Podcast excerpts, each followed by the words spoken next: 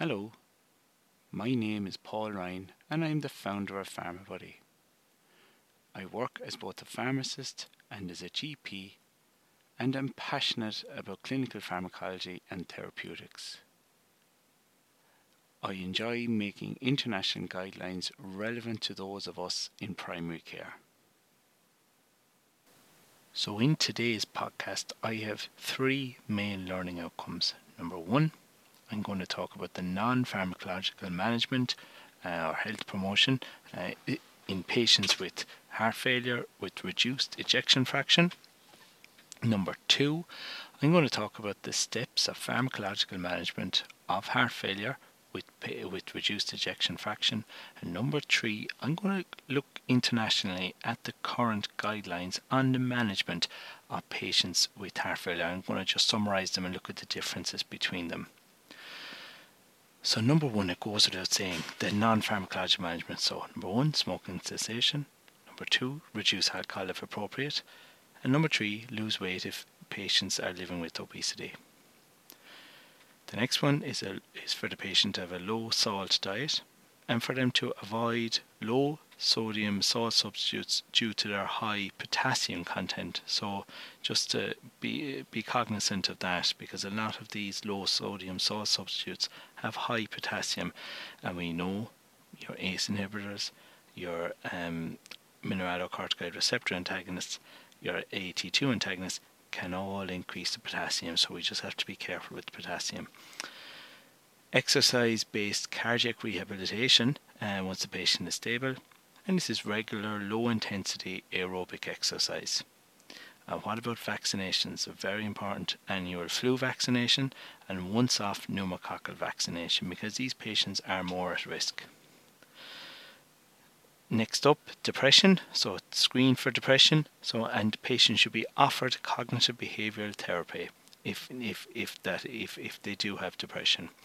If drug treatment is required, to, to use an SSRI and to keep an eye out for anemia. So if patients have, you know, have, have are symptomatic from their heart failure, if they've if they've been recently hospitalized or if they're at risk of admission, and you do um, bloods and their ferritin is less than 100 nanograms per milliliter or transferrin saturation less than 20%, consider IV iron therapy such as Ferinject. So we know that IV iron improves symptoms and may reduce hospitalizations, and that's as per the European Society of Cardiology 2021 guidance document. And finally, then the heart failure nurse. So the, the, heart failure nurse is critical in bridging the gap between primary and secondary care, and they have a key role. The next uh, learning outcome is to discuss the steps of pharmacological management of heart failure with reduced ejection fraction. So, number one, commence ACE inhibitor and a cardioselective beta blocker such as bisoprolol or carvedilol. We know that ACE inhibitors and beta blockers improve symptoms, improve quality of life, and also prognosis. We know that they can be started together at the same time an ACE inhibitor and beta blockers are often started, but unfortunately they are not titrated up to the uh, to the appropriate dose.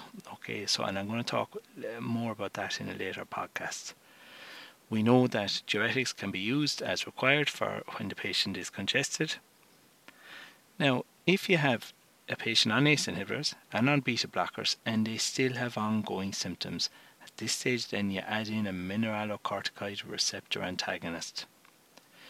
If you've added in the mineralocorticoid receptor antagonist and they have ongoing symptoms, they should be they can either be referred for the angiotensin receptor neprilysin inhibitor or ARNI, which is a combination where you have sacubitril and valsartan together, and obviously, if you start that, if the second, if our secondary care colleagues start that, they will stop the ACE inhibitor or the ARB that they're on, that the patient's on.